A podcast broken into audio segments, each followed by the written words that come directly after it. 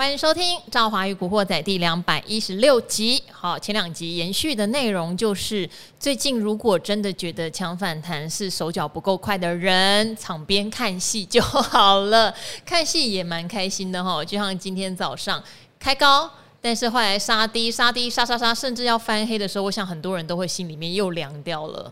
但结果尾盘又拉上来，所以盘中可能觉得哎，好像赔钱了啊，停损啦，砍掉了。到了尾盘又很后悔，何必呢？哦，我们就在旁边默默的看，因为现在有太多的总经不确定因素了。所以呃，今天来的刚好是很擅长做策略的，所以呢，我们常常讲就是策略继续做，但是抢短的人自己评估自己是不是一个大内高手。哈，好，今天来的。是哇，我想大家很想念你吧，很久没有听到你声音了。我们的基金医生志源哥，呃，赵华，还有各位听众朋友，大家好。啊，你去哪？休假。你为什么可以休假？因为因为我们年底，你真的是看戏到一个彻底耶。我们年底有一些呃，就是假期要消耗掉。那如果没有消耗掉的话，就是公司都会盯一下，所以我们就是要把这些假期给消耗掉。不能换钱吗？呃，我们我们有其中有那个七天假，就是救治的那个七天假呢，嗯、是不可以折薪水的，哦、所以就是呃，如果你不放的话，就等于没有。所以我就是把、这个、年底还有一个半月，你急什么？其实时间也很快了，而且年、啊、年底又要开始忙了，所以真的就是，其实我们这段时间你会发现，为什么人家讲说外资都喜欢排休假？因为的确在这个时间点第四季哦。哦，公司的 HR 就会催促你赶快去进行，把这些假期多多少少都把它消耗掉，这样子。哎、欸，我很命苦哎、欸，因为我也想休，可是因为我的时段就是晚上理财达人秀，从八点钟挪到十点钟。是。那我觉得刚挪时段不要随便有请假。嗯。所以我现在已经下定决心，我明年我一定要请假，一定要出国，一定要连休。大家会很想你啊。明年再想，今年的话要先。对，我十一月可能就会先出国了。可恶！你要去哪里？呃，我十一月中刚好公司在东京的办公室会有办一个跟客户的活动。天哪！我十一月身边好多朋友都在东京哎，阿格力也在东京，你们可以约一下。真的吗？真的。嗯，我我刚好是公司开会，但是我开会一个礼拜之后，我可能会再多留一个礼拜。嗯，然后再带我妈妈去京都。是啊，京都看一下，因为这个时间点刚好是枫红嘛。是说枫红吗？这时候不是已经冷了吗？冷了才会。枫叶才会变色，啊，还没有到冬天就对了。对对对对，它都是秋天的。那你再多待久一点，然后去北海道滑雪吗？我也很想，但还是要回来上班。好，因为基金医生来哈，大家就最关心的是，其实因为呃，基金医生他懂很多全世界的总经。嗯。那最近在总经上面还是有一些，我觉得算是利空消息，必须大家要了解。像中国大陆的话，我们一直在等说，他一直在等开所谓的二十大嘛。对。但没想到在开二十大的同时，有很多的政策，例如说像清零政策，是他们就一直视为是一个非常正确的方向。对，我们当然也不能说人家要清零是是错的，嗯、可是它确实造成了，例如说整个供应链的断裂，嗯、整个像之前不管长江三角洲到上海到现在郑州的封城，它对产业和内需的打击都是非常的大哈。对，加上现在有一个我觉得我没有看过的状况。嗯 GDP 第三季的不公布，嗯，哦，像九月有一些房价指数跟进出口的数据全部都不公布，嗯，我第一次看到可以这样耶，你能想象吗？你能想象我们今天公布说要呃，呃台湾第三季的 GDP 是多少，然后就说不好意思不公布，而且不知道什么时候公布，然后进出口不公布，景气对策灯号不公布，就是你很难想象财报不公布，你都是一个大事情了。对，其实呢，呃，我之前在。呃，就我现在是亚太区的研究总监。过去我曾经有很长一段时间在中国中国大陆那边，就是呃有相关的一些业务哦。对。呃，其实我跟这个中国的相关主管机关，我就有发现说，一其实呢，中国再怎么说，它的经济力很大，没错，但是它还是一个比较人治的国家，毕竟它还是共产国家。而且如果你有注意到中国的经济数据，或者是一些甚至央行。哦，因为我们公司过去哦，现在已经分开了。哦，路透社过去是跟我们就是在业务上是有相关的。哦，那我跟他们常常在接触，他们常常在紧盯所呃所谓的央妈，好，中央银行他们的这他们中央银行的这个网站。我说你们在干嘛？再看看有没有消息。因为它的降息，它跟我们不一样，不是说开一个记者会，哦，告诉大家说好，我们像联总会一样。开个 FOMC 会议，然后会后声明告诉大家说我们要降级码或升级码。我们至少中央银行也会有这样子一个会议，中国大陆没有，是他直接在网站上面告诉你说。我现在的货货币政策是什么？嗯，所以如果你没有常常去盯、常常去翻的话，你可能就会错过。嗯，那我觉得现在为什么中国大陆它其实呃，你说它不公布无限期推迟，我觉得外媒在讲的时候是有一点点会比较夸大一点。我个人认为是说现在在是一个敏感期，因为第一个呃二十大正在开，还没有结束哦。对，还在到这个周末才结束，而且其实最重要的呢是在。这个二十二号会有九千七百万的党员呢，他的新一届的中央委员会隔天还要再召开一个一中全会，来决定二十五席的政治局委员跟最高决策的七人政治常委。哦，这个七人政治非常重要，非常重要。对，对，所以呢，这是代表说未来来讲啊，就是说呃，大家会去从这个名单里面去看，可能习近平他。未来的这个接班人，还有这个权力重组的一个状况哦，所以呢，其实你会发现到，在整个政治权力的位置还没有确定之前，其实对他们来讲，公布这些所谓的 GDP 啊，什么工业生产值啊，并不是很重要的一件事情哦。而且呢，其实我觉得哈，我们在看经济数据的时候，呃，包括我自己在看台湾，在在看中国。其实呢，我觉得我们不能用美国的眼光去看，因为我们台湾跟所谓的中国大陆还是以出口是比较多的，跟美国以消费是比较不一样的。所以我们看美国，我们会看什么？我们会看 PMI 啊，对，会可以看这个个人消费支出啊，这些比较偏向总经面的呃成分，因为对美国来讲是很重要的。可是我觉得台湾最重要的经济数据是什么？不是 PMI，进出口。嗯，这是我觉得台湾最重要的。像我们九月出口就转负，对，就对台湾经济看起来是个很大的。所以你会发现到我们也有 PMI，但是 PMI 每次公布它的那个影响性没有那么大，没有那么大。那么中国大陆是看什么？中国大陆这些 GDP 什么？我觉得也不是太重要的事情。不是说它不重要，而是说重要性没有摆在这么前面。因为呢，你记得国务院总理李克强他有公布一个时候，他自己有一个李克强指数。是李克强指数看什么？第一个。用电量，呃，有道理。哦，用电量好。对，因为企业你要成呃要生产东西的话，要用电。用电越高，事实上就代表他们接单可能越畅旺。还有全国的铁路运输，哎，这也是也有道理啊。对，对，因为你要对要南南南货北送，北货南送等等的，你要运货嘛。运货。那么第三个就是信贷成长。啊，贷款来扩张，对，哎，可是会不会没有钱的去信贷呢？没有，有不一定，它有时候是所谓的企业的部分，有时候是包括房贷的部分，是综合性的。其实贷款成长代表大家想扩张，也愿意借钱啦，对，对来投资。所以这三个呢，反而是构成李克强指数最重要的部分。所以我觉得就是说，可能大家稍安勿躁，因为我觉得大家还在等，包括中国大陆本身也还在等，因为我过去也曾经跟呃中国大陆的主主管机关交涉过哈。那个时候其实有呃，就是他们的证监会。那我们那个时候在申请一个执照，所谓金融的执照。但是呢，我们在跟他接洽的过程中，他也明白的告诉我们，就是说那一段时间啊，因为包括所谓的呃央行的部分，很多人都在换，可能包括他们的人也会换，所以他们这段时间是没有办法决定任何的事情的。他们只能跟我们谈，但是没有办法做任何的决定。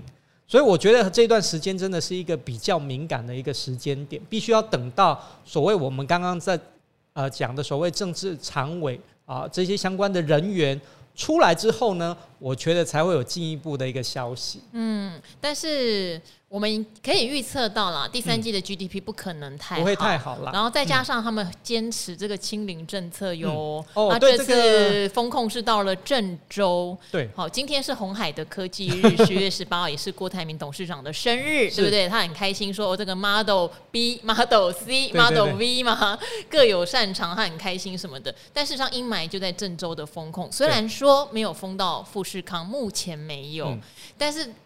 大家也知道哈，富士康在中国大陆的发展，嗯、其实有蛮多颠簸的事情。嗯、我这里可以补充一下，就是可能呃，中国大陆的动态清零哈，跟大家想象的有一点不一样。不一样嗯、对，因为呃，我们可能想象的清零啊、封城是说整个城都封了，譬如说呃，上海啊、郑州。那么现在所谓中国大陆他们动态清零，他们不是这个样子的哦。他们是怎么做呢？是说假设这个城市某个区域有。他们就是小区小区这样做。我举个例子哦，呃，假设像东森的话是在台北车站这附近，对，那如果有出现一两个 case 的话，他们做的方式就是说，把这一栋楼跟旁边那一栋楼这一就划分为小区，那这个小区呢就会严格的管控。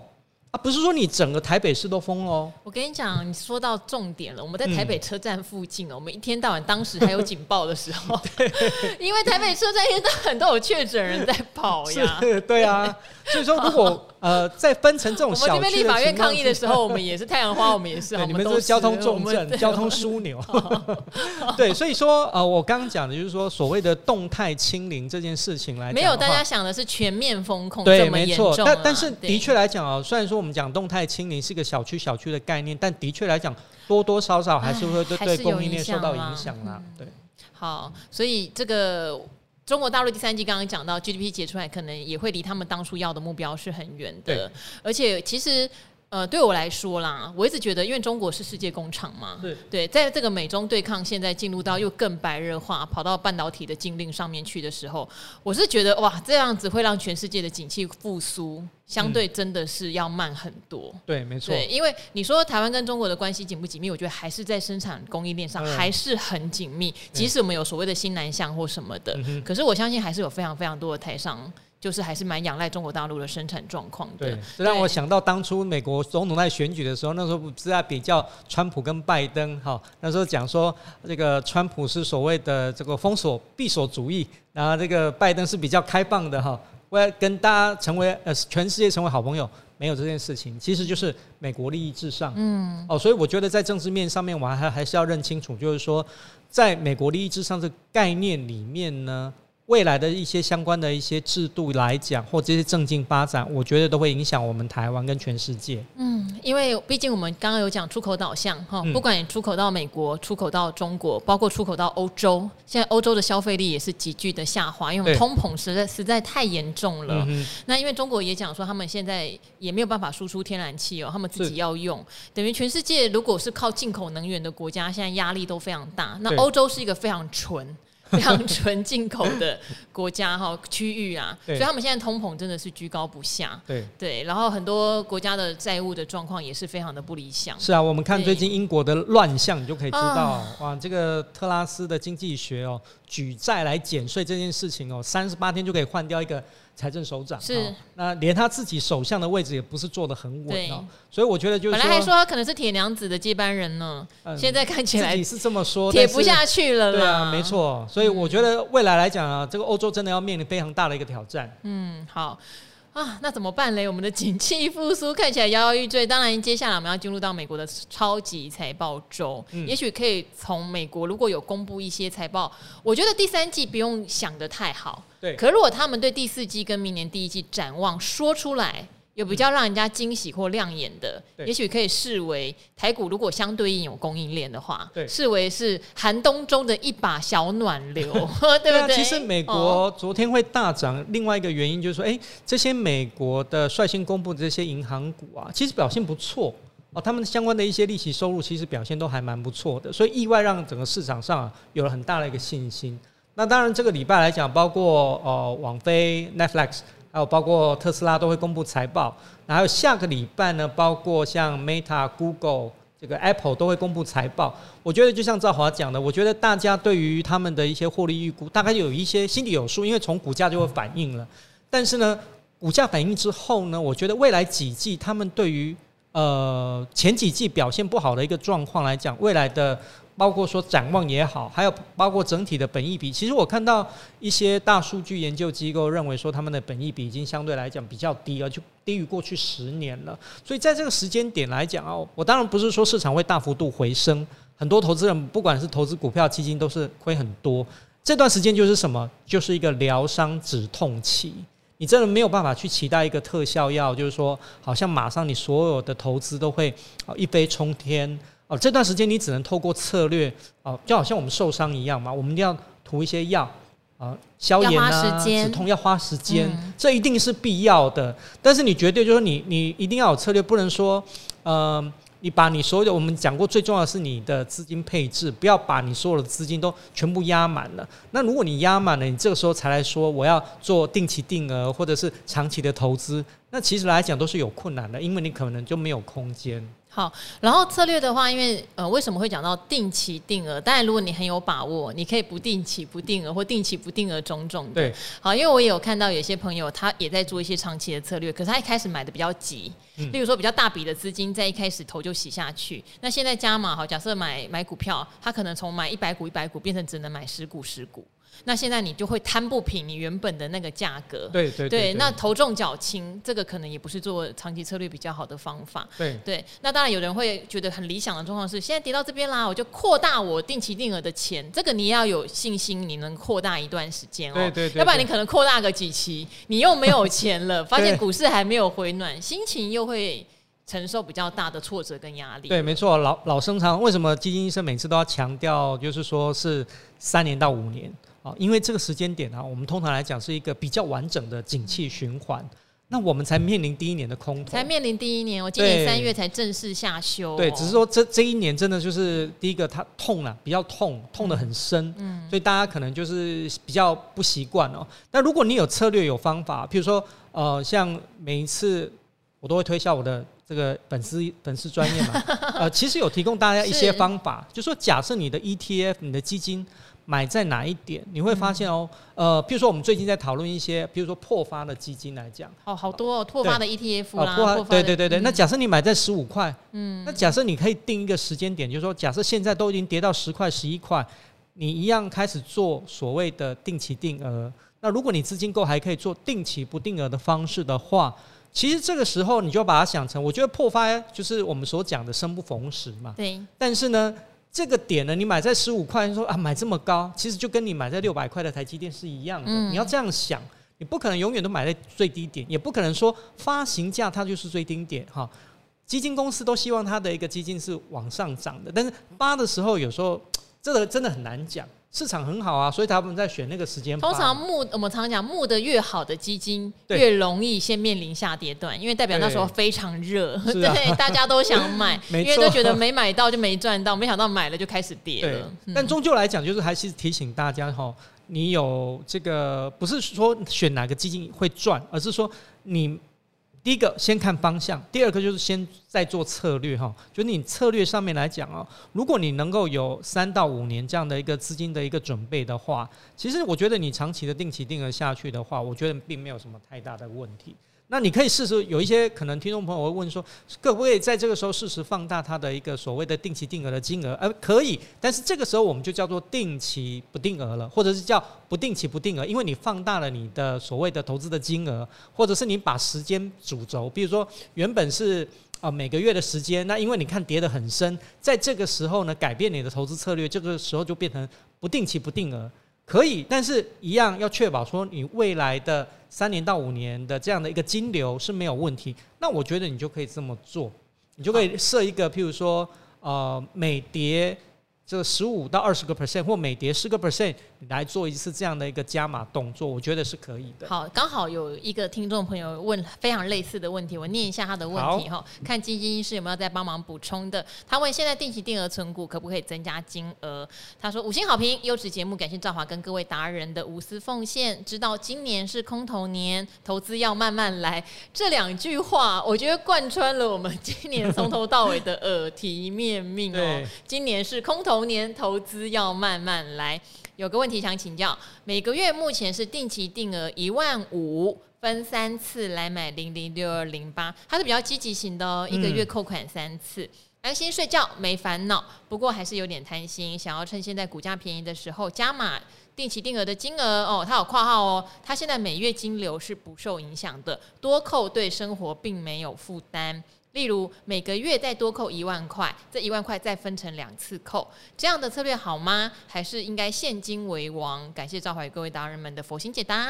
嗯，我觉得基本上，如果我们刚刚讲，像他这个就是不影响他目前的生活的话，呃，是可以考虑的。但是是不是要扣到一个月三次？嗯，感觉上是稍微密集了一点呐。啊，但是如果说你本身的资金配置是没有问题的话，我觉得扣三次也不为过。那要不要再加码呢？我觉得你还是可以设一个设一个点位，哦，就是说跟你，因为我不知道你的成本多少哈，主要是说你跟你的平均的一个价位跟现在的一个所谓的点位，如果有一个距离，譬如说已经。呃，譬如说你目前来讲可能小小亏损十五个 percent，哦，你可以设一个，譬如说十五个 percent 或二十个 percent 的时候，差距到那个时候的时候，你再做一个进场的一个动作，这样也是可以，会比较好，而不要说，呃，你可能没有拉开太大的一个，譬如说可能你只是差个五六个 percent，你就直接去做加码，因为现在是空头市场嘛，啊，有时候市场的波动会比较大，我就比较不建议说在。所谓跟你的成本差距过近的时候，做一个比较大幅度的加码。好，如果今年从高点扣下来，如果都一路有摊，应该负十多趴啦。嗯，对，会跟这个大盘跌了二十几趴，将近三十趴来说，感受会大概就十几趴，所以不会太烦恼。这确实是，而且因为你现在越扣的话，你的成本就越低嘛，你扣到更多的单位数，所以可以理解，如果你真的在规律的执行这件事，而且是你的闲钱，对，事实上不会太烦，晚上不会睡不着。我觉得这个还蛮重要的。希望大家呢都能领略慢投资，虽然可能不见得有惊喜。对，可是也不会有大意外。对，没错。好，好，这位叫做赵华美女，请选我五星推推。你问的时间有一点点久，因为你希望基金医生来，偏偏他休假。好，你终于等到他了，我们这题终于有人愿意可以解答了哈。去年想要投资风险较低的基金，所以银行的李专推荐买了美金单笔哈的俊利亨德森平衡基金 A 五，大概三千五美三万五美金。他说：“这个叫做股债平衡型，虽然每个月都有配息，可是目前含息亏损十七趴，不含息已经亏二十趴。想知道一直放下去，本金会不会有回来的一天？哈，现在好，这其实这一题很可爱，这题里面包含了很多的问题哈，请注意哦，keyword 平衡型基金哈，美金的单笔，然后现在含息亏损十七趴，不含息亏损二十趴。想呃，李专已经离职，好，这些都是 keyword，我不晓得该询问谁的意见。”是不管他继续领息，还是净值有高一点，可以先赎回。我每天都有听古惑仔，希望基金医师来选到我的问题，谢谢。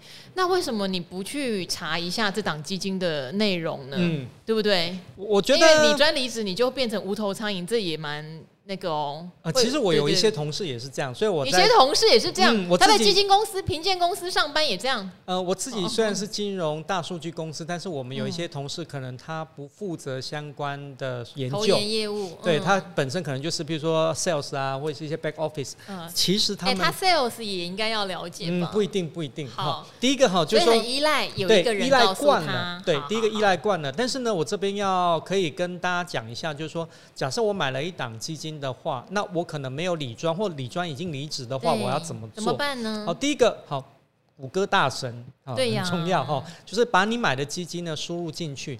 那我每次强调说，你要知道你基金买什么东西，这个基金经理人买什么，不管他是国内发的还是国外进口的都一样。所以你 Google 进去之后呢，你可能会看到很多不同的来源，但是我会比较建议，就是说你去找所谓的国内基金没有问题。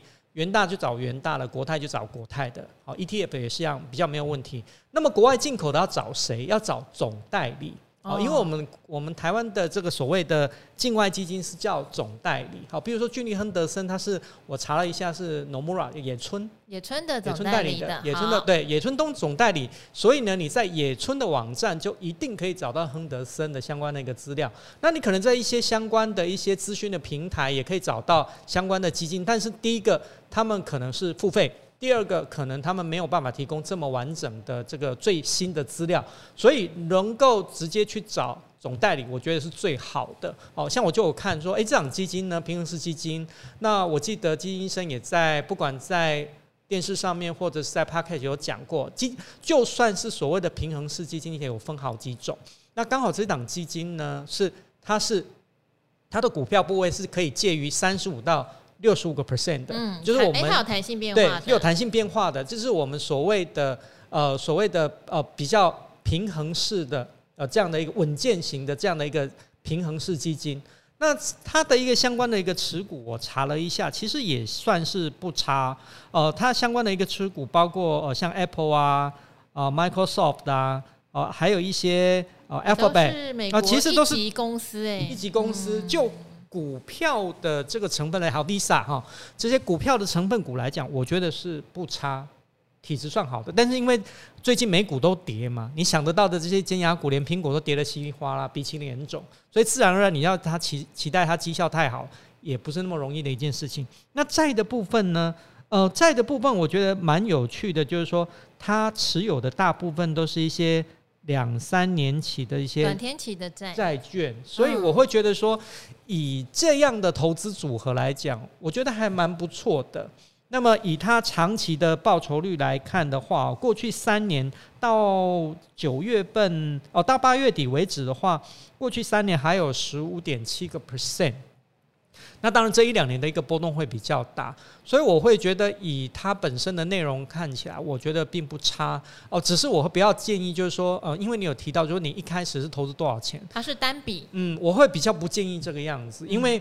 呃，我会觉得说，你一旦一一开始就投入这么多，万一市场没有如你预期的话，你可能后面来讲，你后面的规划就会出现一些问题。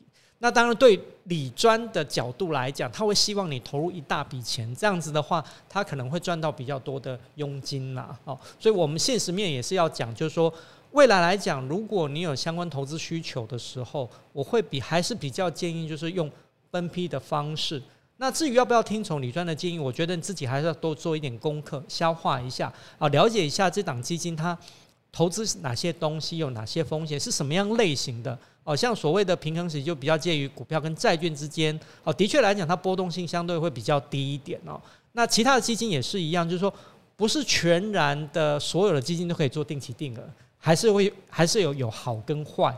那如果就是说它不是在趋势上面，或者说它表现的比同类型真的差很多的话，那我就比较不建议说你去做这样的定期定额，好，这是蛮重要的。好，因为单笔投资，我们反而是比较建议在大家都跌到一个相对比较低水位的时候做单笔加码。那因为去年买的话，刚好股债哦，因为它是平衡型，它有股也有债，可是这两个东西去年的价格都很贵，嗯，所以去年做单笔就要有一点心理准备。也有可能要遇到往下的风险，然后往下，例如说你再继续定期定额来扣或什么的，因为通常去年会想要单笔的人，不外乎是觉得我快要错过行情了，对，可是我又怕追高风险，所以可能买了一个平衡型，是。对。但是今年以来的话，股债都同跌，嗯，但你要看哦，你含息亏十七趴，你已经赢了很多的市场了，对，所以你要也要去理解，你手上的产品没有那么糟，对，它事实上已经在今年做到一个抗抗跌的一个功能了，对。对它是不错的，然后美元又涨了。去年他用美元买的时候，